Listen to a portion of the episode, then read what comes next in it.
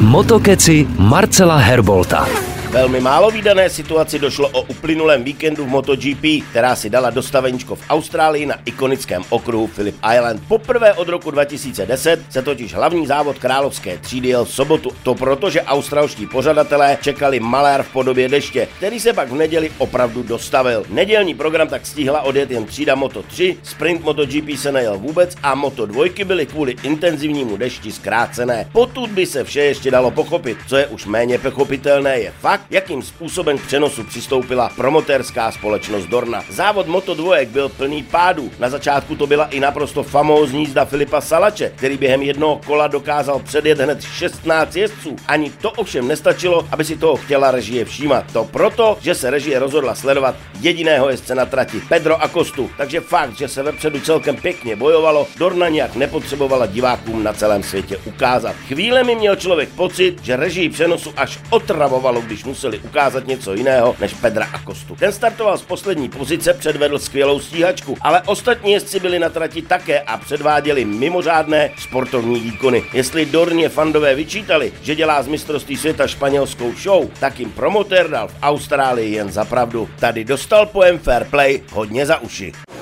Rock Radio Motokeci.